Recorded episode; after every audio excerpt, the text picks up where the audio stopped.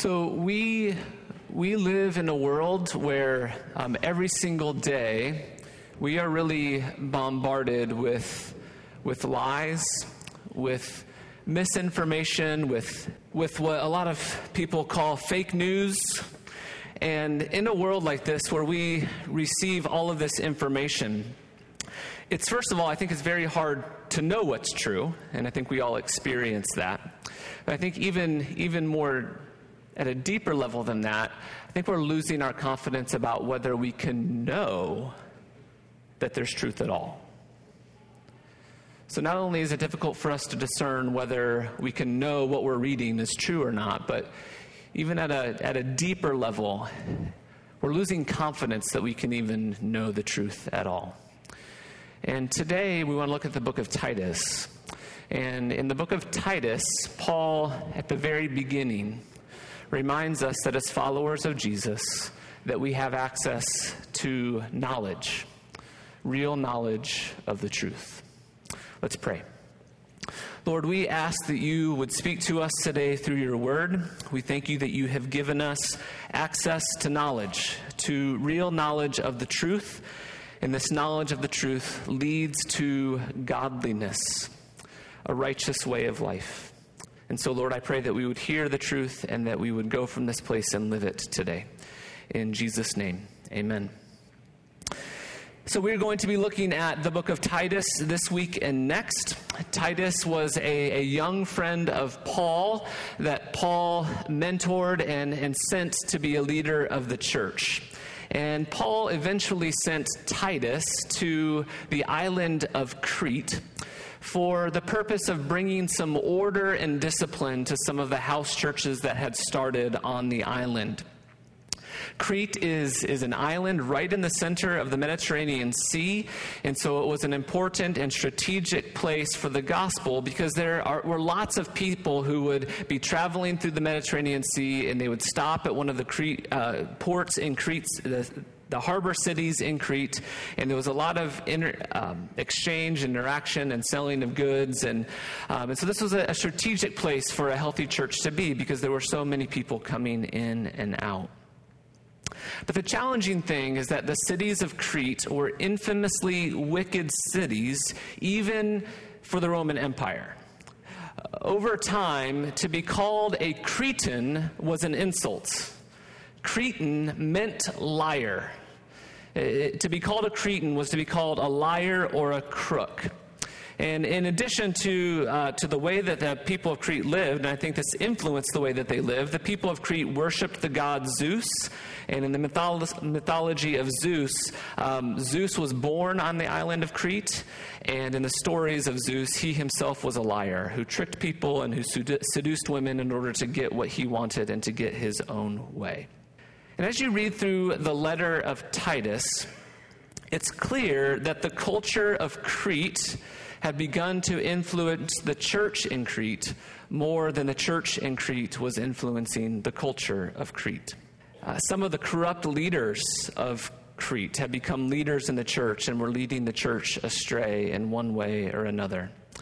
And so Paul sends Titus to straighten things out, to bring clarity to the churches in Crete about what it means to follow Jesus, to teach the truth in this island, in these cities full of lies and corruption. And to teach people and leaders of Crete what it meant to, to be a leader of the church, or what it meant to be um, an older man or an older woman in the church, or what it meant to be a husband or a wife or a child or a slave. And to teach what the qualifications even of a Christian leader needed to be. And so we're going to look at this book very briefly over the next two weeks. We're actually not going to walk through the entire book. We're going to spend our time in the first four verses of Titus. And the rest of the book really fleshes out the themes of these first four verses in the book of Titus. And so, if you would, please open your Bibles to the book of Titus, chapter 1, and I'm going to read verses 1 through 4. Titus 1 1 through 4. Paul, a servant of God and an apostle of Jesus Christ, for the faith of God's elect and the knowledge of the truth that leads to godliness, a faith and knowledge resting on the hope of eternal life, which God, who does not lie, promised before the beginning of time. And at his appointed season, he brought his word to light through the preaching entrusted to me by the command of God our Savior. To Titus, my true son in our common faith, grace and peace from God the Father and Christ Jesus our Savior. Paul writes to Titus and he says, I'm an apostle or an ambassador or a messenger. And I'm a messenger for the faith and knowledge that leads to godliness and for the faith and knowledge that rests on the hope of eternal life. And these are the two themes that we are going to be looking at the next two weeks. Uh, this week, we're going to look at the faith and knowledge that leads to godliness and next week, the knowledge that rests on the hope of eternal life. And the rest of Paul's letter, and I'll, I'll use some illustrations throughout our time, really flesh out these two ideas. Paul says that followers of Jesus have knowledge of the truth. And I just want to pause for a moment and acknowledge what a radical statement that is today. Paul is making a claim that followers of Jesus can know the truth. Paul writes to Titus and says, I am a messenger of the truth, and I am sent to God's chosen people to tell them about the knowledge of the truth that leads to godliness. And Titus, I'm calling you to go and to be a messenger there too. Go and communicate knowledge of the truth to the churches in Crete. Go and communicate the truth to them so that they can live good and upright, godly lives on that island where people are confused and believe lies. Now, by saying that, by Paul saying that he has knowledge of the truth, Paul isn't claiming that he knows everything. He isn't claiming that he possesses all of the truth and that there's uh, everything that he knows and that he has nothing to learn. He is simply stating that there is such thing as truth, and that followers of Jesus have access to it and can live their lives by it. Going to talk a little bit about philosophy here, so I need you to think, okay? Throughout the last thousand, through thousands of years, there have been three questions that philosophy, philosophers and different leaders of religions have asked. The first question simply is Who are we? What does it mean to be a human? Why are we here? Who are we as human beings? And then the other question is What is the goal of human life? What is our end? Where are we going? And, and, and then the, the second question, the middle question, is How do we live in order to get from where we are now to where we are going? And this is the question of ethics. How do we live in order to go from where we are right now as human beings and as a society, as nations, and then how do we move towards our goal? Now, all different philosophies and religions have different answers to all three of these questions. But these are the questions that they were asking.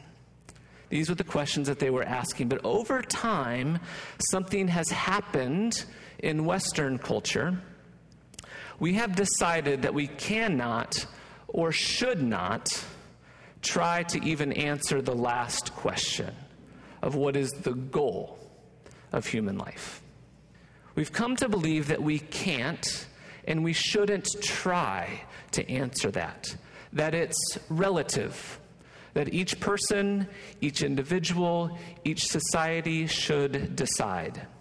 No one knows the truth of the end goal of human life. Or to say it better, everyone has their own truth to that question, and so we shouldn't try to impose that on other people. So, what do we do then with ethics? With the question of how we should live if we don't know where we're going? If we don't have a goal, what happens? What gets filled in this space of how we should live? And I and there's lots of reasons for why this question has been discounted. Um, millions of reasons that I'm not near smart enough to tell you why it's been that way, but this is where we are. And I want to suggest to you that what fills in the gap of this ethics question, the question of how we should live, is simply then determined by who yells the loudest. Whoever yells the loudest. Ethics has been replaced by trying to yell the loudest to be the biggest bully or to be the most wounded victim and to yell the loudest. And all of us see this every single day in our news feeds on social media and in journalism in general. Journalism is, is not concerned in any way any longer with telling the truth, but by getting a larger audience. And so we're flooded every day with clickbait and with fake news and with misinformation and with disinformation because we've filled this gap of ethics, this question of how we should live, with just volume because everyone knows that whoever can scream the loudest gets to decide where we're going. And this relativism has seeped into every single one of our lives, and none of us are immune to it. And certainly, we have seen that evangelical Christians are not immune to this. For decades, we were the group in our country who believed that we have a true answer to the goal of human life and what society ought to look like. And because of that, we rightly said that morals and characters matter in our leaders. But in the last 10 years, we've abandoned that idea along with the world because we have found politicians who can scream the loudest for our agendas. And so we're living in, and we are the product of what some people call a post truth world that we cannot know the truth, and we've come to substitute truth for whatever is pleasing to me. Truth is whatever is pleasing to me, or useful to me, or convenient to me. And Paul is writing to Titus, and he is sending him to this place that has a very similar view of things that we have in our own culture today. To be a Cretan was to be a liar, to be a person who lived in a society that had abandoned the truth and that you could lie if it meant getting your own way. And so I just want to stop for a moment and just acknowledge how truly radical Paul's opening phrase is for us. Paul says that followers of Jesus can know the truth. And Titus, I want you to go to Crete and to teach them about this truth. And Paul says that knowledge of the truth leads to something, that it leads to godliness. It leads to godliness. It's a knowledge that leads to godliness. It leads to a right way to live. It's the knowledge that leads us to act and to live like Jesus. Having knowledge has a purpose, and that is to live a godly life. The purpose of acquiring knowledge is not to win arguments on Facebook. The purpose of knowledge is not to feel superior to other people because we know something that they don't. Possessing knowledge, understanding the truth of things, has a purpose, and that purpose is godliness. Knowledge, true knowledge, is given to us by the mercy of God to promote a godly life. That is for the benefit not only of ourselves, but for everyone around us. Turn to chapter 3, Titus chapter 3, verse 8. In the first part of uh, Titus chapter 3, Paul gives some instructions about how to live. And then he says this He says, I want you to stress these things to the people in Crete and to the churches in Crete, so that those who have trusted in God may be careful to devote themselves to doing what is good. These things are excellent and profitable for everyone. Titus, I want you to go to Crete and to teach the followers of Jesus there the knowledge of truth that leads to godliness, so that the church there can be an influence for godliness on that island. Broadway Christian Church, we know the knowledge of truth, the knowledge of the truth, so that we can live a godly life, so that we can be an influence for godliness in our city, in our neighborhood, around us. Jesus says it a little bit differently. Jesus was uh, a great teacher and used a lot of images and metaphors, and he tells us that, that followers of Jesus are salt in the world. And we primarily think of salt as something that makes our food taste better, but in Jesus' day, it was used primarily as a preservative. They didn't have freezers and refrigerators, and so they used salt to preserve their food, to preserve what is good, to keep food from becoming rotten. Followers of Jesus who live in the world with the knowledge of what is true, we are here to keep the world from becoming as rotten as it otherwise would be. So, to use the example I used before, when we abandon the idea that character, character and morals matter in our leaders, we lose our saltiness. We lose an opportunity to keep the world from becoming rotten in that particular way. To make things more personal, you are called to be salt in your workplace. When you are a believer in the workplace and people know it, the conversations should change around you. People should know that you are an honest person, that you refuse to lie or to cheat or to steal to win some advantage. We aren't Cretans, we're Christians. And so our honest lives are salt. They're meant to preserve honesty in our communities and in our organizations. Racist jokes aren't told around us because they know that we won't stand for it. Women are spoken of with respect because they know that we won't stand uh, for otherwise. Your presence in a room as a follower of Jesus is meant to be salt there, to preserve that room from being as rotten as it otherwise would be. So, Paul writes a letter to Titus and he tells him that Titus, you are a messenger of the knowledge of truth that leads to godliness. And Titus, I'm sending you with these instructions of the truth for the sake of the church and for the sake of the whole island of Crete, so that the church in Crete will be salt there. So that the presence of the church on that island will change the heart and the character of the people there, so that the people of Crete will no longer be liars, but will be known as people of truth. Paul is a messenger of the knowledge of the truth that leads to godliness. And he sent Titus to do the same in Crete, and I suggest that he does the same for us too, and sends us in the same way. And friends, this, this call to be sent as bearers of the knowledge of the truth doesn't have to be, shouldn't really be, some big and flashy production. You don't have to wear a neon sign that says, You're a liar and I'm not. You just do the things. You just do the things that Jesus tells us to do. You just do the things that the scriptures tell us to do, and you will be salt. Read through Titus this week, and there are instructions for older men and older women. There's instructions for husbands and wives. There's all sorts of instructions for you. Read it. And if that portion applies to you, seek to do that in a very real and tangible way this week. And you will be salt wherever you go. Sometimes you'll know the ways that you're preserving that room or that place or that home or that neighborhood, but most of the time you won't know it. But you will be salt when you obey the teachings of Jesus and live according to the knowledge of the truth that leads to godliness.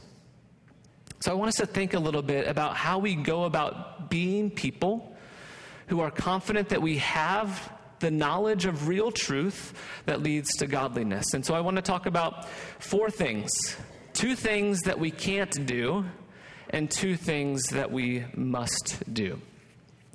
Two things that we can't do. First, we can't give up on the idea that knowledge of the truth is available to us.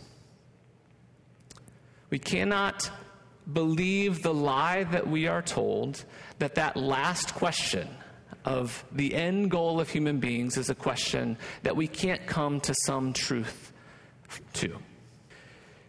Through the life of Jesus and the scriptures, we are given real knowledge. Knowledge of reality, knowledge of God, knowledge of what it means to live a good and virtuous and godly life. And as followers of Jesus, we can't surrender the truth that we can know God and that He, through His Son Jesus and through the Scriptures, has given us knowledge of how to live a good and virtuous life. If we give up this idea, we will simply be one more group of people in the world that is trying to scream the loudest. As followers of Jesus, we cannot believe this idea that knowledge of the truth is unavailable, or we will fight and fight and fight just to get what we want. Instead, let's remember that we have been invited into a relationship with Jesus, the way and the truth and the life. We do have access to the knowledge of the truth and it is truth that leads to godliness. It is truth that leads to life and joy and peace. And it is a truth that leads to the good, something to things that are excellent and profitable for everyone around us. The second thing that we can't do is that we can't allow our knowledge to make us proud. Knowledge can be dangerous. 1 Corinthians chapter 8 verses 1 through 3 says this we know that we all possess knowledge. I've just told you today that you can possess knowledge. And Paul acknowledges that, that you can possess knowledge. But knowledge puffs up, while love builds up. Those who think that they know something do not yet know as they ought to know. But whoever loves God is known by God. So we can't give up on the idea that knowledge is available to us, but we can't allow our knowledge to make us proud. 1 Corinthians tells us that knowledge puffs up. Back in, in the, the 90s, there's a, a news story of, of a man named McArthur Wheeler. And uh, one day he, he went to try to rob a bank. And in order to rob a bank, he, he put lemon juice on his face because he believed that that lemon juice would make his face invisible to the security cameras. This is a true story. He knew that lemon juice could be used as invisible ink, and so he thought that if he put lemon juice on his face, that that would make his face invisible to the security cameras. And so when the police went to arrest him, he said, "But I wore the juice."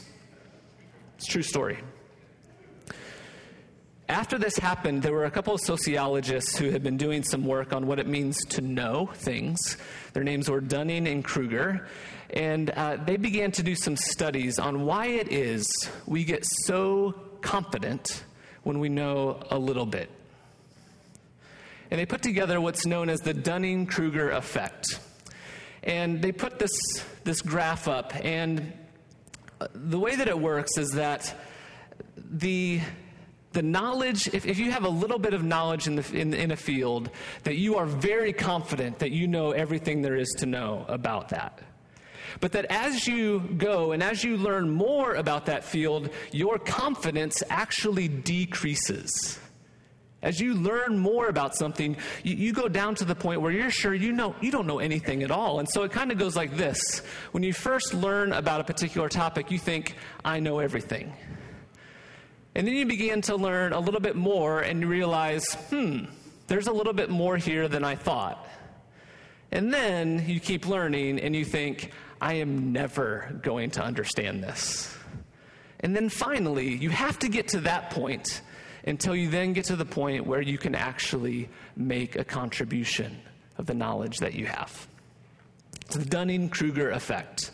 And I want to say that it's time to do some self reflection because we saw a lot of this in the last year. Last year, we all encountered a topic epidemiology, where we didn't have very much knowledge.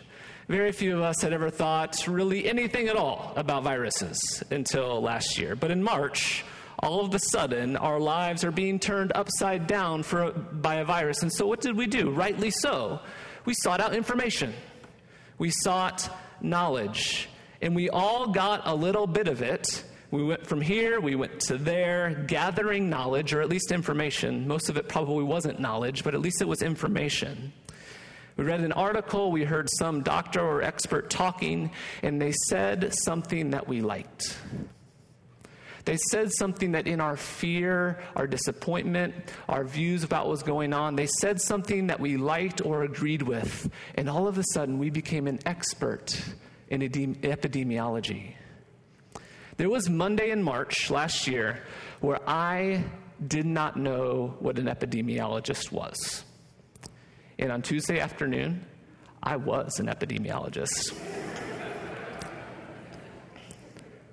we all thought that we'd become experts, and we'd really just become fools who collectively put lemon juice on our faces.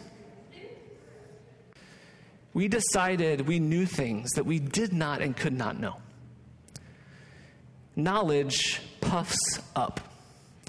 Every little bit of knowledge that we acquire gives us the illusion that we are somebody and that we have power and influence and control over our lives. And so we need to take into account the whole counsel of Scripture that tells us both that knowledge of the truth is available to us and to be aware that that knowledge can do something to us. It can puff us up and make us proud. I've had the privilege of, of sitting under some of the most brilliant theologians and philosophers in, in, in my schooling. And the ones that are the most brilliant are the ones that are the most humble. They're the ones that have gone through that whole journey of coming to the point where they don't know if they really are ever going to be able to figure this out. And because of that humility, that the vast how vast the sources of knowledge really are caused them to be humble and then to offer simply what they actually found that they actually knew, rather than offering a bunch of things that they thought that they knew. Knowledge must be joined together with humility. Paul tells us that we know in part, that we see right now as a reflection dimly, as in a, as in a dim dirty mirror. We can know the truth, and it's important to remember that we can know the truth, but to remember that we know it in part. We do have knowledge, we do have access to the knowledge of the truth, but our volume of knowledge is very, very small compared to what it is actual, actually possible to know. Let's say that again. That our, the volume of your knowledge is small compared to what is possible to actually know. And most of the times, we don't even know what we don't know. And much of our learning, much of our education is about learning how much there really is to know. And so many times I suggest that as Christians, as followers of Jesus in the world, we need to be willing to say, I don't know. Saying I don't know is not the same thing as saying there is no truth to be known. It's just saying I don't know it. It's being honest with ourselves and with other people about it. If we think we have to go into the world with all the answers, we are going to look like a fool very quickly. So, the two things we can't do to give up on the idea that knowledge of the truth is available to us, and second, is to not allow us allow our knowledge to make us proud. So let's consider the two things that we must do. First is to seek knowledge through being a disciple of Jesus. To seek knowledge through discipleship to Jesus. Colossians chapter 2 verse 3 says that in Christ is hidden all of the treasures of wisdom and knowledge. In Christ is hidden all of the treasures of wisdom and knowledge. In Christ is hidden all of the treasures of wisdom and knowledge. And the Greek word for all there means all. All of it. Every bit of it. We come to know God and we come to know the truth about our world and about what it means to live a good and wise life. We can learn that from Jesus by being his disciple. A disciple is a bit of a churchy word. We don't typically use that word a whole lot outside of the church. But uh, as one of my favorite teachers, Dallas Willard, says so clearly, to be a disciple is to simply be a student of Jesus, an apprentice of Jesus. That we are called to learn from Jesus how to live our lives if he were us how to, how to learn from Jesus how we should live our lives if he were us. And I've been listening a lot to, just really grateful for this man and what he's taught me. He's one of my favorite teachers, and he has this very simple way of calling us to live as a student of Jesus and to, to, to learn from him because he is the one who holds all of the treasures of wisdom and knowledge. Dallas reminds us that Jesus is the smartest person that has ever lived. I don't think we often think of Jesus as smart, but he was. He's the smartest person that ever lived. And believing in him, having faith in Jesus, means that we trust that his teachings about how to live our lives are the best and most practical teaching about what it means to live a truly joy filled life. We believe that Jesus is the smartest person that has ever lived. He knows more about the human soul than any psychiatrist. He knows more about human relationships than any counselor. He knows more about your marriage and your relationships than anyone else. He knows how those things should go. And we can learn from him through his teaching how to live in such a way that brings true joy and true peace. We believe this.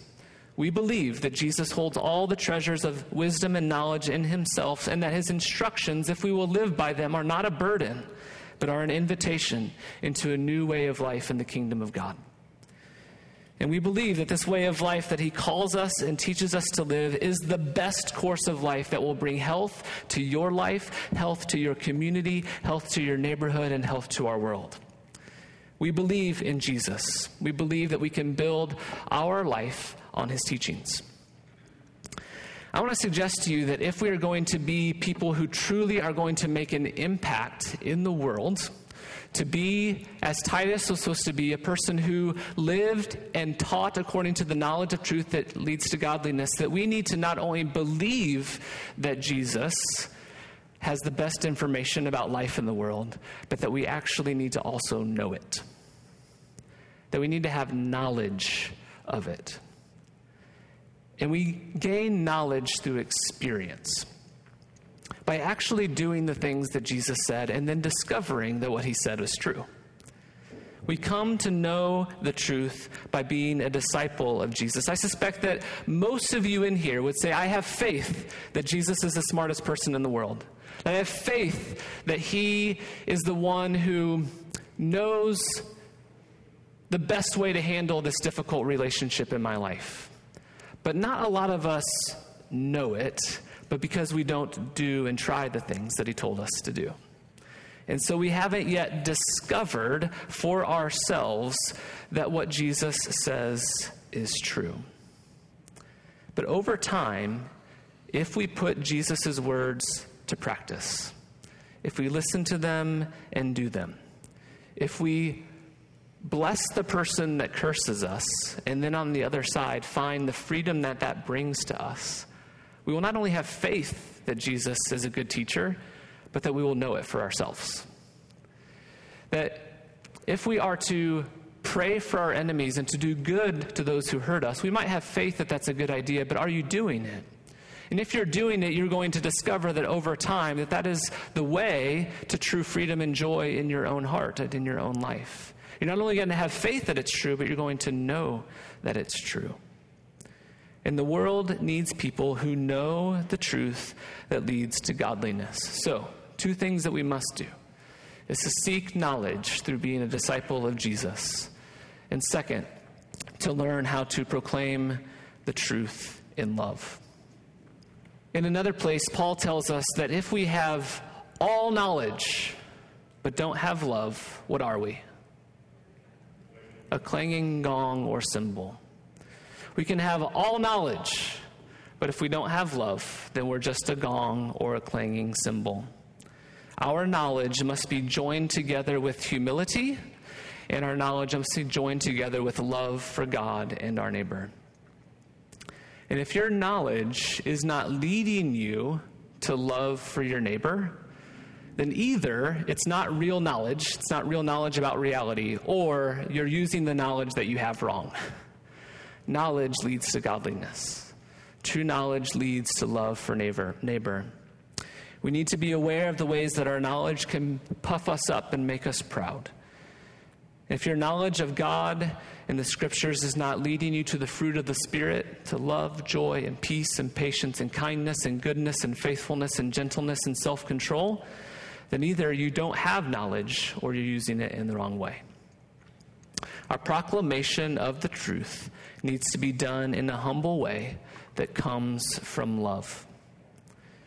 We don't proclaim the knowledge of the truth in order to win, in order to be superior or to gain our own advantage. We pray, proclaim the knowledge of the truth for the sake of others. Let's pray. Lord, thank you that you sent Titus to this island that's perhaps much more similar to our culture than we would want to admit or that we even recognize. Thank you that he was sent there to tell the truth and to proclaim the knowledge of the truth to the people there. And Lord, I pray that we would do the same thing.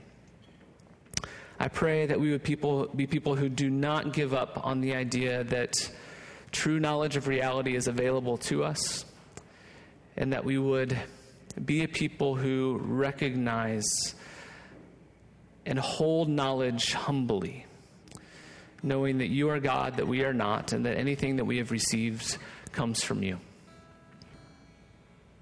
Lord, I pray that we would be a people who, who learn knowledge from your son Jesus.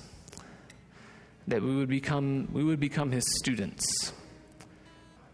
And Lord, that through that that we would that our faith would become sight, that we would come to know that he he is the one who offers us the way and the truth and the life. And Lord, I pray that we would be people who proclaim the truth in a humble way that comes from love. In Christ's name, amen.